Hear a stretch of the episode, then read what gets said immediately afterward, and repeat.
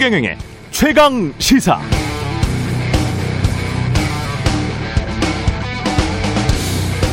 네, 35년 전 그러니까 전두환 정권 때 상사 명령에 불복종했다는 이유로 해고를 당한 사람이 나이 60이 넘어서 전 직장에 복직을 신청했다. 그것도 모자라서 이런 민사상의 일을 가지고 청와대까지 행진을 하면서 자신의 복직을 청원한다. 합리적으로 들리십니까? 전혀 그렇게 들리지 않죠.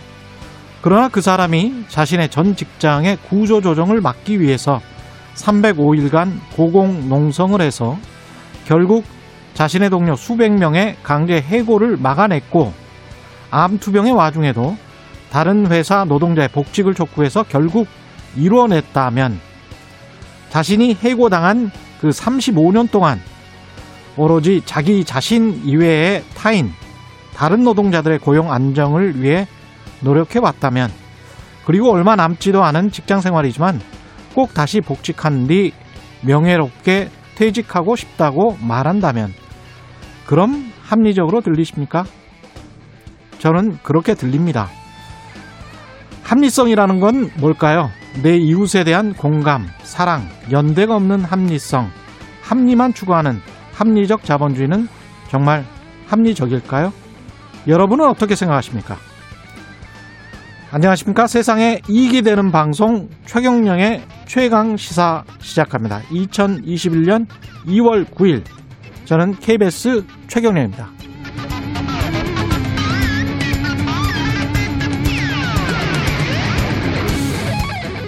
네, 최경령의 최강 시사 유튜브에서 검색하시면 실시간 방송 보실 수 있습니다. 짧은 문자 50원, 긴 문자 100원이 드는 샵 9730 무료인 콩 어플에 의견 보내주시기 바랍니다.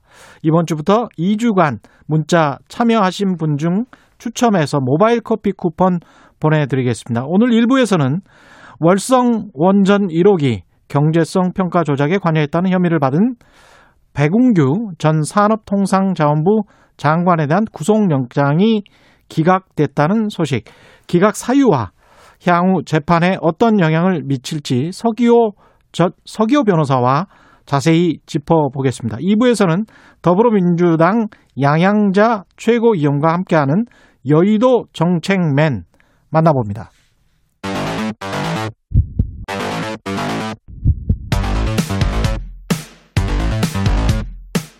오늘 아침 가장 뜨거운 뉴스 뉴스 unboxing 네, 자 오늘 아침 가장 뜨, 뜨거운 뉴스 뉴스 unboxing 시작합니다. 민동기 기자 나오셨고요. 안녕하십니까? 안녕하십니까? 예, 한겨레 신문 하어영 기자 나오셨습니다. 안녕하십니까? 네, 안녕하세요. 예, 백운규 전 장관에 대한 영장이 기각됐습니다. 이 소식부터 이야기해야 되겠네요. 예. 네, 그 월성원전 1호기 경제성 평가 조작 의혹에 연루됐다는 그런 혐의를 받고 있는데요. 예. 어, 제 법원이 구속영장을 기각을 했습니다. 정확하게는 오늘 새벽에 기각을 했는데요. 예. 일단 현재까지 제출된 자료만으로는 범죄 혐의에 대한 소명이 충분히 이루어졌다고 보기 부족하다. 그래서 범죄 혐의에 대해 다툼의 여지가 있기 때문에 불구속 상태에서 방어권을 보장할 필요가 있다라고 판단을 했고요. 예. 이미 주요 참고인이 구속된 상태인데다가 관계자들의 진술이 확보된 상태이기 때문에 증거인멸의 염려가 있다고 단정하기 어렵다. 이런 점을 종합적으로 고려했다고 밝혔습니다. 예. 이 어떻게 보셨습니까? 일단 검찰 일단 제동이 약간 걸린 것 같기도 하고. 예, 일단 음, 그렇다고 봐야겠습니다. 예. 그 백운구 전 장관 같은 경우에는 2018년입니다. 음. 그러니까 월성 1호기 조기 폐쇄를 위해서 어, 한수원 한국수력 원자력의 경제성 평가에 부당하게 관여한 혐의를 어, 받고 있었거든요. 네. 이것에 대해서 집중적으로 수사를 해왔고 음. 이 수사를 통해서 청와대로 가겠다, 청와대를 향하겠다 이런 그 속내도 비춰지고 있었습니다. 특히나 그 어, 검찰이 그 백 전 장관의 에, 구속에 본인들이 원하는 결과를 얻지 못하면서 음. 최이봉 당시 청와대 선압 정책 비서관입니다. 예. 이런 청와대 관계자들에 대한 수사 도좀 불투명하지 않느냐라는 전망 나오고 있습니다.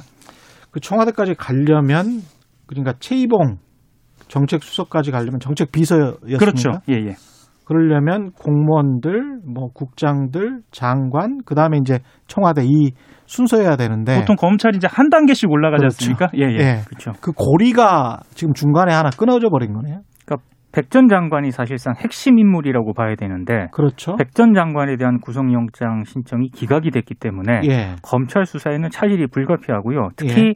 검찰 수사에 대해서 정부 여당이 음, 이거 정부 정책에 대한 정치적 수사라고 계속 비판을 해왔거든요. 그렇죠. 이 예. 비판이 더 강도가 거셀 것으로 보이고요. 음. 조금 검찰이 무리한 수사를 한 거 아니냐 이런 지적도 나올 것으로 보입니다. 한쪽에서는 정책에 대해서 이렇게 이야기를 할 수 있느냐. 어떻게 보면 트럼프 대통령이 기후변화 협약 탈퇴했었잖아요. 예. 그것도 미국에서 검찰이 수사를 해야 되는 거 아니냐. 그런 생각도 들기는 합니다. 이런 식으로 만약에 따진다면. 네. 예. 코로나19 확진자 200명대군요. 코로나 이야기를 시작해야 되겠는데 코로나는 조금 좀 잠잠해지는 것 같습니다. 이렇게 되면. 일단 그 주말 검사자를 따져보면요 보통은 예. 수가 한 절반 정도거든요. 그래서 예. 어, 절, 어, 200명대로 진입했습니다만 좀 두고 봐야 할 것 같습니다. 하지만 의미는 있습니다. 좀 설명을 드리면요. 77일 만입니다. 3차 유행 초기 수준이 200명대로 떨어졌는데요. 정확히 네. 말씀드리면 8일 0시 기준으로, 오늘 0시 기준으로요. 음. 289명입니다. 특히나 예. 국외 유입이 25명이니까요.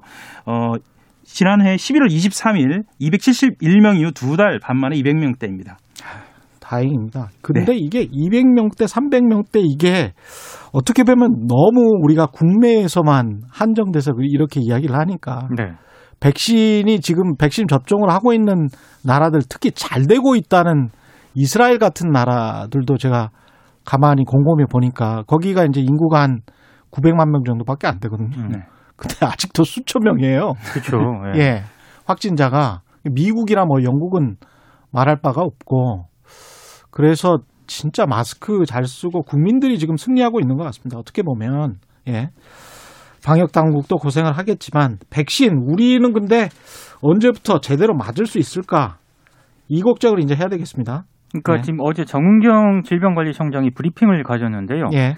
이번이 마지막 주 공급 아스트라제네카 그 백신 있지 않습니까? 예. 마지막 주 공급이 확정이 됐다고 밝혔습니다. 음. 그러니까 한 24일 정도의 정부의 인도가 될 것으로 보이는데요. 예. 75만 명분이 여러 날에 걸쳐서 나눠서 공급이 될 예정이라고 하고요. 예. 이게 아스트라제네카가 공급할 전체 1000만 명분 가운데 7.5%에 해당하는 그런 물량입니다. 음. 일단 식약처가 이 아스트라제네카 백신에 대한 허가 절차를 진행 중이고요. 예정대로라면 설 연휴 직전인 10일 심사를 완료하고 사용을 허가할 것으로 보입니다. 그렇군요. 우리 같은 경우에 이제 백신이 2월부터 진짜로 도입이 되면 홈페이지, 신문사 홈페이지도 그렇고 우리 방송사 홈페이지도 그렇고 옆에 워싱턴 포스트 같은 경우는 그렇게 하더라고요. 아, 그렇죠. 예. 옆에 백신 맞는 사람들 숫자 있지 않습니까? 네. 3천만 명이 넘어갔다. 그리고 또 옆에 그 확진자, 네. 사망자 숫자 7일 평균 지금 뭐 한 2천 명 되더라고요. 미국 음. 같은 경우는. 같이 놓고 보니까 이게 비교도 되고 음. 한쪽으로는 좀 희망과 기대를 갖게 되고 한쪽으로는 아직 멀었구나. 뭐 이렇게 생각도 되고 뭐 그렇더라고요. 빨리 백신이 좀 들어와야 돼요. 그렇습니다. 예. 예. 근데 백신이 들어왔는데도 불구하고 들어오는데도 불구하고 이 변이 바이러스 문제 때문에 어떻게 될까도 모르겠고 아스트라제네카 백신이 변이 바이러스에 별로 효과적이지 않다 이런 이야기도 많이 나오네요. 어, 일단 결론부터 말씀을 드리는, 드리면은요. 예. 그 효과적이지 않다라고 단정 짓기보다는 음. 일단 효과가 불분명한 쪽으로 이야기는 되고 있는데요. 분명한 건 뭐냐면 예. 어, 이것을 맞아야 중증으로 나아가거나 아니면 상태가 심각한 것을 막을 수 있다. 음. 그렇기 때문에 그렇기 때문에 어, 의심 없이 맞아 맞아야 한다. 이게 전문가들 의견입니다. 그렇습니까? 예. 일단은 맞아야 된다. 예, 일단은 맞아야 된다. 아스트라제네카 백신도 맞아야 된다. 예. 그리고 제 개인적인 이야기를 하나 드리면은요. 예. 저는 아까 그 숫자가 올라가는 걸 말씀하셨잖아요. 예. 저는 국민들이 마스크를 쓰는 것을 봤을 때는 예. 정말 차분하게 차근차근 빨리 많이 맞을 것으로 저는 보기 때문에 또 그럴 거예요. 예. 그렇죠. 예, 네. 우리나라 사람들 되게 착해가지고 네. 예, 그럴 것 같습니다. 황희 문화체육부 장관 후보자의 청문회, 국회 인사청문회인데 여러 가지 의혹들이 있습니다. 병가 해외 출장, 생활비 축소 신고, 예, 어떻게 보십니까? 그러니까 황희 후보자가요. 예. 2019년 본인과 부인 딸의 생활비로 월 평균 60만 원을 사용했다고 국세청에 신고를 했거든요. 음. 근데 그 2019년에 보좌진 10명과 열흘간 스페인 출장을 다녀왔는데 예. 비용으로 577만 7,941원을 지출했다고 합니다. 예. 뭐가 말이 앞뒤가 안 맞는 그런 상황이고요. 그리고 황 후보자가 딸을 2019년 연 4,200만 원이 드는 외국인 학교에 보내면서 예. 3인 가족 생활비는 연 720만 원으로 이 신고를 했거든요. 음. 그래서 뭐 전반적으로 축소 신고한 것 아니냐 이런 의혹이 제기가 연 되고 있는 4,200만 원이 드는 외국인 학교에 보냈으면 네, 한 달에 한 400만 원 썼는데 그렇죠. 3인 가족 생활비는 연 720만 원이다. 연입니다, 연. 연 720만 원이다. 네. 그러니까 인풋 대비 아웃풋이 뭔가 여러 가지로 뭐지? 안 맞는 겁니다. 네. 그러니까 오늘 청문회에서 좀 구체적으로 해명을 하셔야 될 것 같아요. 예. 어, 좀 이상하네. 숫자가 이게 말도 안 되는 숫자네요. 그렇습니다. 예. 뭐 이것에 대해서는 좀 알뜰하게 살았다. 어, 굉장히 검소하게 살았다는 쪽을 해명을 할 것 같습니다. 그게 그래요? 될지는 잘 모르겠습니다. 그리고 그 무슨 이렇게 출판 기념회라든가 다른 어떤 그런 수입이 있었다라고도 해명을 했는데 예. 그 해명을 듣고도 좀 납득이 안 되는 부분이 있어가지고 오늘 청문회가 굉장히 뜨거울 것 같습니다. 축소 신고의 의혹이 제기될 수밖에 없고 최용두 국민의힘 의원은 황 후보자가 병가 사유로 국회 본회의를 빠지고 가족과 해외 여행을 다녀왔다 이렇게 말했는데 이건 사실입니까? 야 이거는 확인이 된 건데요. 아, 이게 병가 사유로 어, 빠지고 가족과 해외여행 다녀왔다라는 사실도 어, 주목이 되는데 예. 그때가 언제냐를 좀 봐야 합니다. 그때가 언제냐? 그게 2017년 7월 20일 본회의인데요. 예. 당시 문재인 정부 첫 추가 경정 예산안이 위한 본회의가 열렸습니다. 예. 열렸는데 그 당시에 더불어민주당 26명이 불참해서 정족수가 모자란 그런 상황이었습니다. 이런 예. 결정적인 국면에서 자 병가를 내고 가정여행 갔다라고 이야기를 예, 이야기가 나오는 겁니다. 사실은 이제 이게 어떤 것을 또 증명하냐면은요. 음. 아무런 감각 없이 자기가 예. 병가를 내면 되는지 그렇죠. 어, 그리고 자기가 진짜 병가가 병적 병의 상황이 아닌데도 음. 이런 휴가를 내도 되는지 예. 그리고 그만큼 본회의에 빠져도 되는지 생각하지 않아도 될 만큼의 국회의원들이 약간 뭐랄까요 어, 우리가 보통 아니었을까 일반 직장인들이면 병가를 내려면 병원에서 뭐 떼어와야 되지 아, 않습니까? 그럼요. 그 그렇죠. 국회의원들은 그런 거 없나 봅니다. 그건 저희가 좀 알아보겠습니다. 아니 직장인들 뭐 떼, 떼어와야 되잖아요. 아 그러면 철저하죠. 그렇죠. 철저하죠. 네. 근데 병가를 내놓고 가족과 해외여행을 다녀왔다면 이게 좀 말이 안 되네요. 예. 국회 환경노동위원회가 이제 산재 청문회를 한다고 하는데 이거는 좀 바람직하게 보입니다. 어떻습니까? 그러니까 이게 예. 워낙 그 산업재해가 계속 발생을 하다 예. 보니까요. 그 발생하는 원인하고 재발 방지 대책을 묻는 청문회를 이제 22일 날 개최를 하기로 했는데 음. 어, 건설, 제조, 택배업 등 세계 분야 9개 기업 대표들을 부르기로 했다고 합니다. 예. 이게 여야가 합의를 했다는 게 상당히 좀 인상적인 것 같습니다. 예. 음. 이 와중에 근데 또 포스코 협력업체에서는 산재 사고가 났네요. 예. 예. 8일 오전 9시 34분께인데요. 예. 그 경북 포항시에 있는 포스코 포철 포항 제철소에서 협력업체 직원이 기계에 몸이 끼워서 져서 예. 어, 병원으로 옮겨졌지만 숨지는 사고가 발생했습니다. 그러니까 숨진 직원은 철광석 등 원료를 옮기는 언로더라고 합니다. 예. 언로더에 그 컨베이어 벨트 설비를 교체하는 작업을 하다가 갑자기 이 언로더가 작동하며 사고를 당했는데요. 아, 이것은 고 김영균 씨. 사례하고도 거의 비, 유사해서 비 슷하네요. 예. 상황이. 예, 좀 많이 안타까운 상황입니다. 예, 4차 재난지원금 내용도 다뤄야 될 것 같은데 문 대통령이 어제 재정이 감당할 수 있는 범위에서 하라. 예. 과감하게 하라. 뭐 두 개가 좀 약간 상치되는 것 같기도 하는데. 사실 여권 안에서는 예. 그 홍남기 경제부총리와 여권과 이 재난지원금 가지고 약간 갈등이 있는 것으로 비춰지지 않았습니까? 예. 그러니까 문 대통령 같은 경우에는 일방적으로 편들지는 않은 것으로 다만 그 지난해 코로나 19 위기 상황에서 음. 어, 경제부총리를 중심으로 효과적으로 대처했다라고 평가를 하면서 일단 홍 부총리 이 쪽으로도 무게를 실어주는 쪽으로 이렇게 이야기한 것 같습니다. 민주당은 여전히 선별 그다음에 보편 이거 같이 가야 된다 이런 입장인가요? 그렇죠. 일단 대규모 추경안을 일단 편성을 해놓고요. 음. 코로나 상황을 봐가면서 만약에 방역 당국에서 코로나가 진정됐다고 판단을 하면 예. 두 가지 동시에 다 실시할 가능성이 크고 예. 만약에 코로나가 계속 지속되는 그런 상황이다 그러면은 선별 지급을 우선적으로 하겠다 요런 입장입니다 지금 민주당.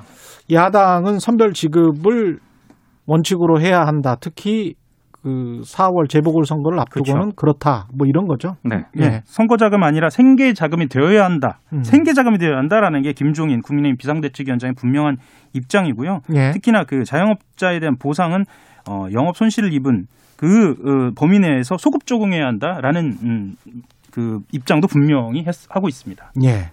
재난지원금과 관련해서는 2부에서 저희가 더불어민주당 양양자 의원과 자세히 이야기 나눠볼 예정입니다. 뉴스 unbox, unboxing, 예, 민동기 기자, 한겨레 하어영 기자였습니다. 고맙습니다. 고맙습니다. 예, 9250님, 최경영 기자님, 네가 여기서 왜 나와? 뭐 이런 말을 하셨네요. 예. 0764님 홈페이지 색상에서 산뜻한 봄 기운이 느껴집니다. 새로워진 최강 시사 응원하겠습니다. 포털창에서 최경영의 최강 시사 검색해서 자주 들어와 주시기 바랍니다. 유튜브도 많이 해주시고요. KBS 1라디오 최경령의 최강 시사 듣고 계신 지금 시각 7시 36분입니다. 오늘 하루 이슈의 중심. 당신의 아침을 책임지는 직격 인터뷰. 여러분은 지금 KBS 1라디오 최경영의 최강 시사와 함께하고 계십니다. 네, 월성 원전 1호기의 경제성 평가 조작에 관여한 혐의를 받고 있는 백운규 전 산업통상자원부 장관에 대한 구속영장이 기각됐습니다. 판사 출신 변호사시고요. 더불어민주당 전 의원이시기도 했습니다. 서기호 변호사와 관련된 소식 자세히 알아보겠습니다. 안녕하십니까? 예, 안녕하세요. 예. 구속영장이 기각됐는데 일단 법원이 어떤 사유로 왜 이렇게 기각을 시켰는지 그 이야기부터 해볼까요? 예. 예, 우선 제가 더불어민주당 의원은 아니었고요. 예. 정의당 소속 의원이었었습니다. 아, 그렇습니다. 죄송합니다. 어, 정의당 소속 예. 의원이셨습니다. 그런데 이제 2018년도에 예. 정의당 탈당한 상태에서 지금 현재는 무소속입니다. 아, 그렇습니다. 예. 변호사 업무만 하고 있고요. 예. 잠깐 제 개인 수상 말씀드렸고, 음, 그다음에 이번 구속영장 기각에 대해서 음, 어 저는 뭐 예상을 했었습니다만은 음. 어 예상대로 어, 예.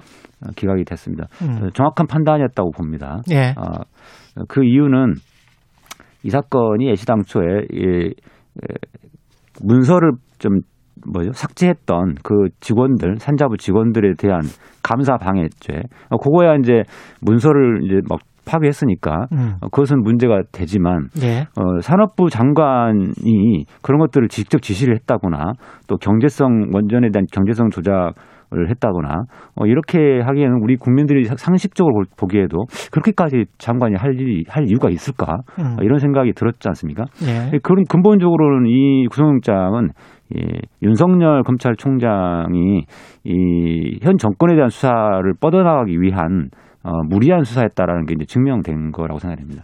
그렇군요. 예. 일단 기각 사유에서 범죄 혐의에 대한 소명이 충분히 이루어졌다고 보기 부족하다. 이렇게 이야기를 한 부분이 있고 증거 인멸 염려가 있다고 단정하기도 어렵다. 이렇게 두 부분이 있는데 이런 것들이 어, 어떻게 보면 검찰에게는 굉장히 뼈아픈 부분이었던 것 같고요. 이례적으로 근데 570자 분량의 기각 사유를 발표했는데 이게 좀 긴 편이었던 거죠? 예, 매우 매우 긴 편입니다. 매우 긴 편입니까? 아, 예. 왜냐하면요. 예, 일반적으로는 예, 증거 인멸 또는 도주 우려 없음 예, 이렇게 아, 아, 증거 인멸 및 도주 우려 없음 이렇게 하거든요. 예, 그러면 이제 11글자인데 예, 예, 거기다가 굳이 또 추가한다면은 범죄 사실에 대한 혐, 소명도 부족함 뭐 이런 부- 문구가 추가됩니다. 예. 그래봐야 23자고요. 예, 그런데 570자 분량이라고 하면은 이 왜 내가 이 영장을 기각하는지를 이 담당 판사는 굉장히 구체적으로 써놨다는 것이고 그 이유는 내가 정치권을 눈치 보기 차원에서 기각한 게 아니고 예, 법리적으로 보니까 이거는 충분히 기각될 만한 사안이고 본안 판단에 가서 나중에 기소되더라도 이 음. 무죄 나올 것 같다. 내가 보기에는 그 정도로 굉장히 강 어, 구체적으로 썼다는 거죠. 아, 그것은 영장 담당 판사가 올 때 너무 명백하게 이거는 무죄 사유다라는 겁니다. 무죄 사안이다. 아, 그렇군요. 네. 예, 그렇게 보통은. 영장 담당 판사가 이렇게 길게 안 쓰고 예. 아까 말한 것처럼 23글자 안에서 그러니까 예, 대부분은 증거인멸 또는 도주울이 없음 이게 가장 기본이고요. 음. 왜냐하면은 소명이 충분한지 아닌지 무죄 가능성이 있는지 없는지는 영장 담당 판사가 원래 판단하면 안 되는 겁니다. 예. 근데도 보통 가끔씩 이제 영장 담당 판사가 소명이 부족하다 이런 표현을 쓰기도 하는데 그것은 너무 명백해서 이거는 이 음, 무죄가 너무 명백해서 어, 무죄가 명백한 것에 완화된 표현 같은 예, 예, 겁니까? 저 거의 무죄, 무죄가 명백한 사안인데 이런 거를 그- 어떻게 구속영장을 청구하냐? 예. 라고 하는 차원에서 어, 할때 주로 소명이 부족함 이 부분도 추가시킵니다. 그럼 이것만 보면 직권 남용 혐의가 안 된다, 성립되지 않는다 이렇게 판단할 수 있는 건가요? 그렇죠. 지금 예. 현재까지 검찰이 수사한 바 수사한 부분만 봐서는 예. 예, 직권남용죄가 예, 성립되지 않는데 예. 무리하게 지금 수사하고 있다. 음. 이거 기소해봤자 무죄 나올 것 같다 라고 이제 선언한 거죠.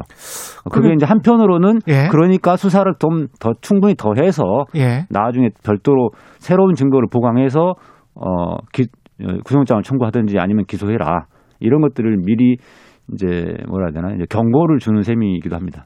그럼 재판부의 영장 기각과 백 전 장관이 영장 실질 심사에 앞서서 이런 말을 했단 말이죠. 월성 원전 조기 폐쇄는 국민의 안전을 최우선으로 한 국정 과제. 그냥 행정적으로 그냥 일을 처리했던 것이고 장관 재임 때 법과 원칙에 근거해 적법 절차로 업무를 처리했다. 이렇게 이야기를 한 건데 이게 재판부의 영장 기각 심사의 내용과 일치하는 부분이 있는 겁니까? 이 비슷한 취지입니까? 아주 정확하게 일치하는 겁니다. 아, 네. 그래요? 그러니까 이 백운규 장관이 말했던 그 내용 한마디로 말하면 이제 행정 장관으로서 업무상 행정상 했던 그런 음, 과- 어, 정당한 업무였다. 예. 어, 그다음에 그 과정에서 어, 적법 절차를 어, 위반한 사실이 없다. 음. 예. 그래서 경제성 평가를 조작했다 이런 표현을 해서 불법이 있었던 것처럼 지금 언론에 많이 보도됐는데 예. 그게 아니라는 거죠. 그- 예, 그런 부분들에 대해서 이 백운규 장관의 그 소명을 어, 해명을 음. 판사가 사실상 거의 다 받아들인 셈이다. 근데 충의가 다른 문제일 수가 있는데 백- 경제성 평가를 실제로 밑단에서는 조작이 됐다라고 우리가 가정을 한다면 그 조작을 했다는 것과 백운규 장관이 지시를 했다는 것은 또 다른 문제일 수도 있겠습니다. 어, 만약에 그렇습니다. 경제성 평가 조작이 사실이라고 밝혀진다고 하더라도 예, 그렇습니다. 예. 아, 실무 단위에서 음. 그러니까 예를 들어 장관이 이 부분을 좀 문제가 있어 보이는데 이걸 좀 다시 한번 검토해 봐라. 예. 그래서 어떤 경제성 평가에 대한 보고서가 올라왔을 때 예. 다시 검토해 보라 이렇게 구- 어떤 추상적으로 지시할 수는 있, 지 않습니까? 예. 예, 그랬을 때 어, 밑에 공무원들이 그 장관의 취지를 이제 나름대로 해석을 해가지고 아 이것은 무조건 하지 말라는 거구나. 음. 경제성 평가에서 이거 다시 해가지고 어, 원전을 중단시키라는 음. 거구나라고 해서 어, 과잉 해석해서 과잉 그렇죠 과잉 음. 해석해가지고 어, 보고서를 이 어떤 정상적인 절차에 따라서 어, 어, 평, 평가서를 보고서를 작성하지 않고 뭐 완전히 근본적으로 조작하는 수준으로 했다든지 지금 현재 언론 보도만 봐서는 어, 실무 단위에서 어떤 식으로 평가가 조작됐다는 건지 조작이라는 표현을 쓰는데 조작이라는 표현을 쓰려면은 어, 완전히 새롭게 바꿔야 되지 않습니까? 예. 그래서 그저, 그런 부분에 대한 구체적인 내용들이 아직 나오지는 않았는데 음. 어, 예를 들면 이번에 이제 두 명이 구속된 자- 공무원들이 산업청, 문서를 예. 삭제했잖아요. 예, 문서를 그렇죠. 삭제한 거는 명확하게 범죄인데 그렇죠. 그런 수준으로 조작이 어떻게 이루어졌다는 건지에 대한 것이 아직 안 나와서 저도 잘 모르겠습니다만은 음. 설령 그런 부분이 실무 단위에서 있었다 할지라도 예. 장관이 그런 부분까지 세세적으로 구체적으로 이러 이렇게 이렇게 해서 조작해 이- 보통 이렇게 지시하지는 않는단 말이죠. 그렇겠죠. 예. 장관은 보통 알아서 이렇게 음. 평가를 다시 해와 보통 이렇게 음. 하죠. 음. 그러니까 충의가 다른 문제들이 여러 가지가 있는데 거기에 고리를 계속 위로 쌓아 올린 거군요, 검찰이. 근데 검찰 입장에서 봤을 때는 이거가 기각 사유를 보고 반발을 해서 재청구를 하겠다라고 하면 법원이 받아들일 가능성 지금으로서는 어떻게 생각하십니까? 전혀 없다고 봅니다. 아, 왜냐하면 전혀 없다. 예. 에, 애시당초에 장관이 그런 세부적이고 구체적인 평, 가 조작을 지시한다는 것 자체가 상상하기 어렵거든요. 예. 에, 그것은 뭐 현 정부뿐만 아니라 뭐 저기 이명박 박근혜 정부 하에서도 그런 일까지는 흔히 벌어지지는 않습니다. 그렇군요. 예.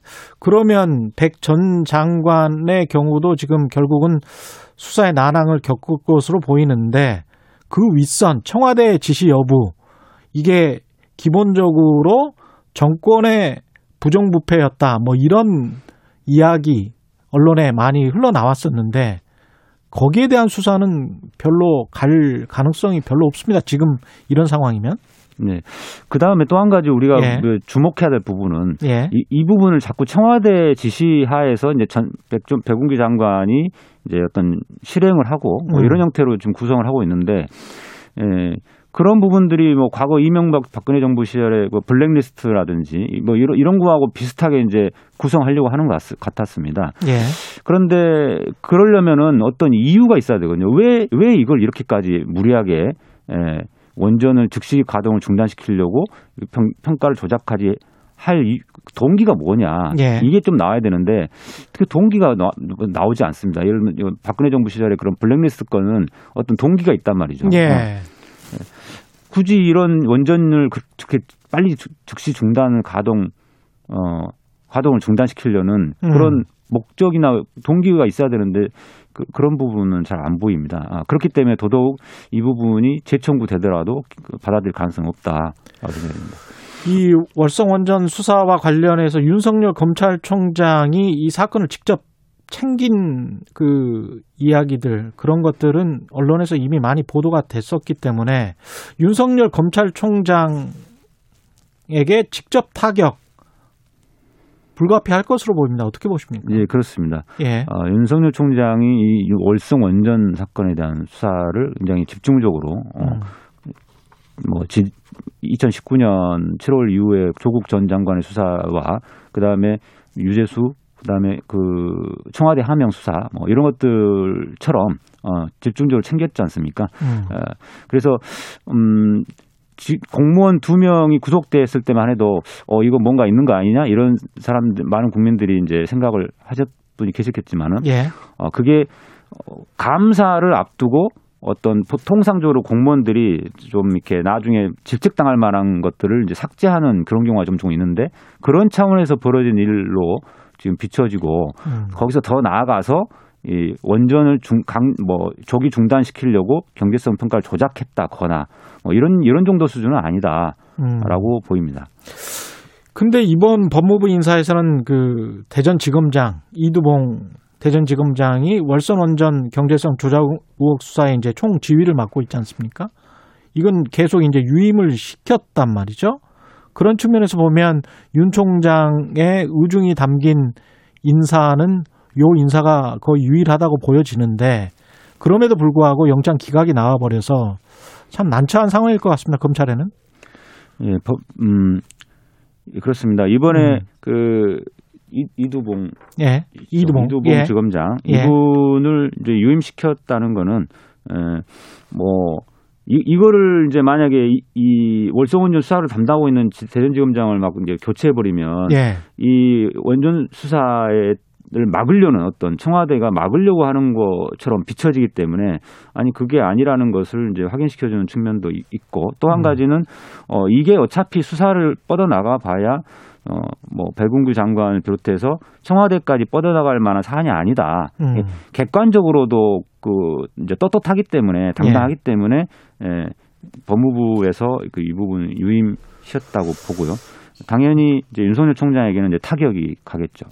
이렇게 보면은 검찰이 이게 정치적으로 이 사건을 부풀린 거라고 봐야 하나요? 언론이 부풀리거나 또는 뭐 정치권이 부풀린 거라고 봐야 되나요? 음. 어, 말씀하신 세 가지, 세 가지가 다 한꺼번에 예. 같이 어, 거의 저는 제가 보기 제 개인적인 견해로는 공모 수준으로 부풀렸다고 봅니다. 아, 네. 그래요? 정치권, 검찰, 언론이 그렇다면 여권을 중심으로 해서 그 기존에 나왔던 어떤 입장들이겠죠. 정부 정책에 대해서 과도하게 정치 수사를 했다. 검찰권 남용이다. 이런 비판이 나올 수밖에 없는 그런 상황인데 거세, 거세게 더 이런 비판이 나오겠습니다. 네, 그렇습니다. 예. 그 아까 말씀을 잠깐 언급하셨는데요. 산업부 공무원 3명 같은 경우에 이, 이 문건 300, 530건을 삭제한 혐의로 이제 기소가 됐지 않습니까? 네네. 이건 다른 사건으로 봐야 됩니까? 네, 그렇습니다. 아까 예. 말씀드렸듯이 그거는 감사를 앞두고 감사원의 감사를 앞두고 어, 그런 경우에 보통 직원들이 공무원들이 어, 감사원에서 뭐, 어, 뭐 소위 말하면 이제 질책당할 수가 있기 때문에 아, 예, 그런 혹시 그런 오- 오해가 될 만한 것들을 뭐 지운다든지 이런 예. 경우가 종종 있는데 예. 그 과정에서 벌어진 일인 것으로 보이고 그 삭제한 파일들도 보면은 거의 예. 대부분 백업 파일이라든가 무슨 뭐 인사 명 아니 인사가 아니라 그냥 명단 서식이라든가 불필요한 파일들을 지운 측면도 많이 있거든요. 음. 에, 그리고 뭐 최근에 뭐 언론에 많이 나왔듯이 뭐 북한 원전 건설 뭐 이적 행위 이런 거에 대한 내용도 전혀 아니고 그냥 예. 실무진에서 그냥 검토만 했던 내용들이고 청와대 보고는 것도 아닌 그런 좀 약간 사소한 파일들이 많이 삭제됐습니다. 그래서 예, 이, 이것과 이런 경제성 평가 조작하는 전혀 관계가 없고요. 음. 어, 이- 이번에 파, 파일 삭제된 것 중에 그런 내용들이 있어야 되는데 전혀 그런 게 있다는 거는 보고가 되어 있지 않습니다. 아, 경제성 평가 조작과 감사를 앞두고 파일을 삭제한 것하고는 달리 봐야 된다. 충이가 네. 다른 문제다. 그런 말씀을 하시는 것 같고요. 사안 자체도 다르고 그 예. 파- 삭제된 파일 자체가 어, 그런 경제성 평가 조작과 관련된 파일이 없습니다. 북한 원전 건설 관련한 문건 말씀을 하셨는데 이 북한 원전 관련해서는 원전 건설 관련 문건 가지고는 내부 검토였느냐 아니면 직접 하려고 했느냐 그리고 하려고 했으면 국민들에게 이야기를 했어야 하지 않느냐 그런 여야 간 논쟁 이 계속 이어지고 있는데요. 북한 원전 문건 논란은 어떻게 보십니까? 뭐 산업부에서 공개했듯이 어그 그 문건에는 내부 검토용이라고만 써 있고 예. 어, 청와대에 보고한 게 아니라는 게 명확하게 나와 있지 않습니까? 예. 어, 그렇기 때문에 그 부분은 이제 보궐선거를 앞두고 이제 국민의힘 쪽에서 이제 선거를 위해서 어, 과도하게 부풀린 측면이 있다고 봅니다. 오히려.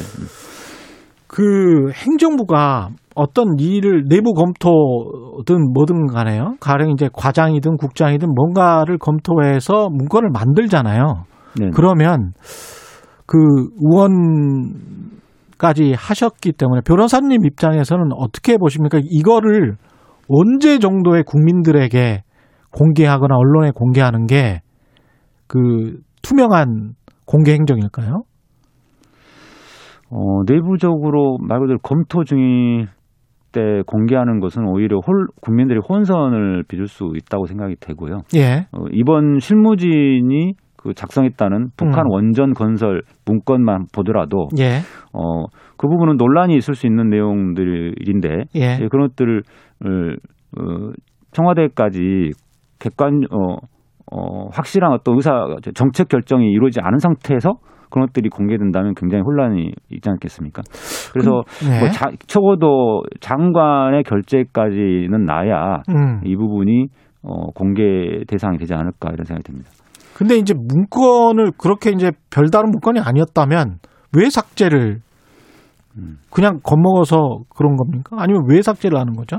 어, 이번에 그 파일이 백업 파일이라는 거지 않습니까? 예. 그걸 보면은 불필요한 파일이어서 삭제한 측면이 일단 하나 있고요. 예. 원본이 따로 있, 다는 만약에 음. 이거 진, 진짜 숨기고 싶은 거였다고 하면 숨기려는 예. 목적이라면 원본도 지워야 되는 건데 원본을 삭제 안 한 걸 보면은 음. 어, 알겠습니다. 예. 오늘 말씀 감사하고요. 서기호 변호사와 이야기 나눠봤습니다.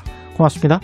예, 네, KBS 감사합니다. 1라디오 최경련의 최강 시사 1부는 여기까지입니다. 잠시 후 2부에서는 여의도 정책맨 더불어민주당 양양자 최고위원 만나봅니다.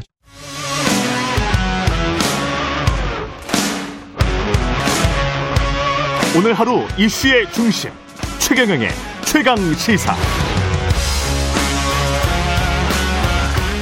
네, 여의도 정책맨 더불어민주당 양양자 최고위원과 함께합니다. 매주 화요일 전국의 뜨거운 현안, 현안과 맞물려 있는 정책의 큰 그림과 방향에 대한 여당의 입장 들어보는 시간인데요. 매주 출연하시는 홍익표 정책위 의장이 개인 사정으로 오늘은 양양자 민주당 최고위원이 나오셨습니다. 안녕하십니까? 네, 안녕하십니까. 광주 예. 서구을 국회의원 양양자입니다. 예. 제가 오늘 땜빵이군요. 네, 최경련의 최강 시사 유튜브에 검색하시면 실시간 방송 보실 수 있고요. 스마트폰, 스마트폰 콩으로 보내시면 어, 무료입니다. 문자 참여는 짧은 문자 50원, 긴 문자 100원이 드는 샵9730 무료인 콩 어플에 의견 보내 주시기 바랍니다. 어, 김명수 대법원장의 야권의 사퇴 공세 계속 높아지고 있습니다. 국민의힘 의원들은 대법원 앞 릴레이 1인 시를 돌입했고 설 연휴까지 사퇴하지 않으면 고발하겠다. 이렇게 이야기하고 있습니다. 여당은 어떤 입장입니까? 음, 저희가 보는 야당의 1인 시위하겠다는 예. 어, 그 모습은 어, 야당의 유일한 탈출구로 보여집니다. 그 어, 일, 얼마 전에 그 월성 원전 부품 공작의 어떤 그 공작 그 탈출구로 삼은 느낌을 줄 수가 없는데요. 예.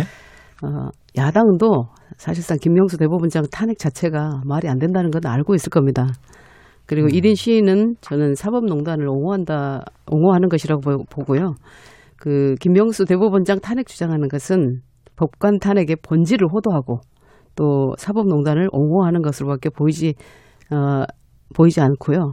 어떤 의원께서도 그런 얘기 하시더라고요. 어, 우리 이거라도 해야지 어떡하냐 이렇게 말씀하시는데 예. 예, 어, 어, 안타깝습니다. 근데 김 대법원장 거짓 해명 논란 외에도 공개된 녹취록, 예, 임판 사고의 공개된 녹취록을 보면 사표 받으면 탄핵 얘기는 못 하잖아. 정치적 상황도 살펴야 하고 이런 내용들이 있습니다. 이게 야당 입장에서는 여당과 짜고 친 탄핵 거래 아닌가 이렇게 이제 주장을 하는 건데요. 네, 아시다시피 음. 탄핵은 거래의 대상이 될 수가 없죠. 그 탄핵은 국민이 명, 명령하는 것이고, 어, 저는 탄핵을 거래 대상으로 보는 야당의 어떤 그 반민주적 관점, 이 부분은 정말 매우 위험하다고 봅니다. 그 거래라는 것은 오고 가는 게 있어야 되는데, 어, 상고 법원을 얻어내기 위한 그 양승태 대법원장이 벌인 재판 거래가 거래죠. 예. 네. 그 아시다시피 KTX 승무원 파기 환송 또 쌍용차 정리해고 파기 환송 그다음에 그 정운호 게이트 무엇보다 그 일, 위안부 일본 정부 상대 소송 각하 또는 기각 그런 것들의 어떤 대법원장이 위력을 행사해서 무엇인가를 어려내 얻어내려고 하는 행위를 거래라고 하는데 이건 음. 거래라고 할 수가 없는 거죠. 거래는 아니다. 네. 네. 예. 근데 김명수 대법원장 탄핵 추진 이후로 임성근 부장판사의 사표 반려했고 이 연계해서 생각을 해 보면 어, 국회에서 탄핵을 추진한다고 사표를 반려했다. 그러면 이 연계해서 생각하는 것 자체가 정치권의 눈치를 본 것 아닌가 대법원장이 이렇게 생각할 수도 있거든요. 어, 다 이제 눈치 봤다라고 보여 인식되어지지만 예. 어쩌면 어 정치권의 이제 정치권의 어떤 이런 행위들을 어떤 어 정치권을 어 염두에 두지 않을 수는 없죠 대법원장이 그래서 네 저는 네 염두에 뒀다 이 정도로 표현을 하는 게 맞다라고 봅니다. 염두에 뒀다. 네, 네. 염두에 뒀다와 눈치를 봤다의 네. 차이가 뭘까요? 예. 박범계 신임 법무부 장관 검찰 간부 인사는 또 이제 이런 비판을 하는데요. 의견만 들었다. 예. 어떻게 보십니까? 근데 윤, 예. 윤 총장의 의견을 만약에 100% 전부 수용해야 한다면 예. 어, 협의 자체가 불필요했겠죠. 음. 근데 그 박범계 장관이 총장 패싱은 아니라고 밝혔습니다. 그 이유가 그 추미애 전 장관 측근으로 불리던 심재철 법무부 그- 검찰국장은 교체했고 예. 또 심국장과 자리를 맞바꿔 요직인 검찰국장으로 온 어, 이정수 남부지검장은 윤 총장이 과거 대검에서 비서실장격으로 데리고 있던 참모였습니다. 음. 그리고 공석이던 대검 간부 자리에는 그 총장이 원하는 어, 조종태 춘천지검장을 임명했고 예. 또 원전 수사를 진행하는 이두봉 어, 대전지검장도 유임을 했거든요. 예. 이런 상황들을 보면 어, 총장 패싱은 아니 아닌 것으로 보여지고요. 어, 말씀드렸던 것처럼 어, 만약에 100% 전부 수용해야 된다면 그러면 총장이 인사를 해야 되는 거죠. 예, 그럼 그래서 이제 인사는 총장과 논의를 거친 것이고 이제 아쉬움이 있겠지만 어제 장, 그 박범계 장관이 얘기한 대로 어, 최대한 애를 썼다. 음. 그런 만큼 서로 이해해야 되는 거 아니냐. 저는 그렇게 봅니다. 양양자 최고위원은 원래 기재위 지금 소속이시죠? 네, 예, 네, 네. 그래서 이 4차 재난지원금은 거의 전공이실 것 같은데요. 예. 네. 지금 논의가 어떻게 되고 있는지 참 궁금한데 특히 자영업 하시는 분들은 굉장히 궁금할 것 같아요. 이 사안이. 네. 예. 홍남기 부총리는 계속 피해가 심한 분들 중심으로 이 말, 이 워딩을 쓴단 말이죠. 그러면 명백하게 선별적인 맞춤형 지원만 하겠다. 이런 말씀이신 것 같은데. 그 올해가 딱 시작되고 나서 1월 4일 날 저희 첫 그 최고위 발언에서 제가 아, 제 2차 전국민 재난 위로금이 필요하다라는 메시지를 제가 냈습니다. 예. 어, 이제 다시 말하면 1차는 보편, 2, 3차는 어, 선별, 그리고 이제 4차는 다시 보편이면 이제 2차 재난 위로금이라는 표현으로 제가 그런 말씀을 드렸었는데 어, 이제 2, 3차 선별까지 갔기 때문에 어, 방역 상황이 좀 좋아지면 음. 어, 전 국민에게 위로 차원 또는 어, 사기 진작 또 소비 진작을 함께 할 수 있는 전 국민 보편적으로 지원하는 게 어, 지원을 준비하는 것이 좋겠다라고 제가 메시지를 낸 상황이기도 하고 예. 근데 이제 우리 이낙연 대표께서는 어, 전 국민 선별, 아, 전 국민 맞춤형 선별 플러스 보편을 다 열어두고 우리가 준비하자라는 말씀을 하- 하셨었죠. 다 열어두고란 이야기는 어떤 건가요? 음, 저는 어, 참 이렇게 고약스러운 게 음. 에, 지금 1차, 2차, 3차 재난지원금이 나갔으면 예. 그에 대한 분석이 있어야 되거든요. 그렇죠. 네. 정량적 자료를 근거로 한 분석된 어떤 결과가 있어야 경제적 효과. 그렇지요. 예. 효과 그리고 어, 어느 정도의 어떤 성과가 있었는지 또는 음. 소비 진작이 되었는지 예. 그리고 국민들께서는 어느 정도로 만족감을 가지고 계시는지 이런 어, 정량적 데이터를 근거로 해서 그 다음 next stage가 정해져야 되는데 어, 늘 정치권에서는 먼저 먼저 가서 선별로 할 거냐 보편으로 할 거냐 그러면 얼마로 할 거냐 이런 것부터 묻더라고요. 그래서 굉장히 저는 어, 그런 부분이 고약스럽기는 하지만 예. 어, 다시 한번 말씀드리면 선별 보편 다 열어놓고 음. 어, 지금은 어, 4차 재난지원금은 경제 백신이라고 저는 생각을 합니다. 음. 그래서 경제 백신이기 때문에 반드시 편성을 해야 되고, 근데 이제 방식 방식과 지급 기준 등에 있어서는 이제 어, 논의가 오가야 되는데 그 총론 차원에서는 이미 공감대가 형성되어 있다고 보여지고요. 이제 강론을 두고 좀 논의가 오가고 있을 것이고 그러니까 어, 총론 차원에서 이미 공감대가 형성되었다는 4차, 거는 4차 재난지원금의 필요성은 다 공감대가 있는데 아니 그거는 뭐 야당도 다 인정을 그렇죠, 하는 거니까요. 그렇죠. 예. 그런데 이제 이런 기준들 어떻게 예. 할 것이냐 기준들은 어, 더 논의가 필요하다라는 말씀드리고 이제 절대 기준은 어, 방역과 경제 회복 효과 두 가지를 최우선으로 해야 된다고 보여지는데요. 아니 근데 시기도 굉장히 중요한 거 아니겠습니까? 왜냐하면 굉장히 좀 힘든 사람들이 많은데 음, 그렇습니다. 예. 예, 신속히 지급해야 되는 그런 차원도 있겠는데요. 그렇죠. 선별 계속 예. 논의를 한다는 거는 좀 그렇지 않, 어, 않나요? 근데 이제 기재부 예. 홍남기 부총리께서 어, 상당히 그 어, 어, SNS에 어, 음. 선별 보편은 어, 둘 다는 지급을 할 수 없다라는 의- 예. 그 의미를 이렇게 좀 나타내셨는데 음, 어, 저는 다 열어놓고 보- 봐야 된다고 생각을 하고요. 아직도 다 네. 열어놓고 봐야 된다. 네, 네. 예. 다만 이제 재정 건전성에 대해서 이제 음. 국민들께서 걱정을 하시기 때문에 음, 경제부총리라면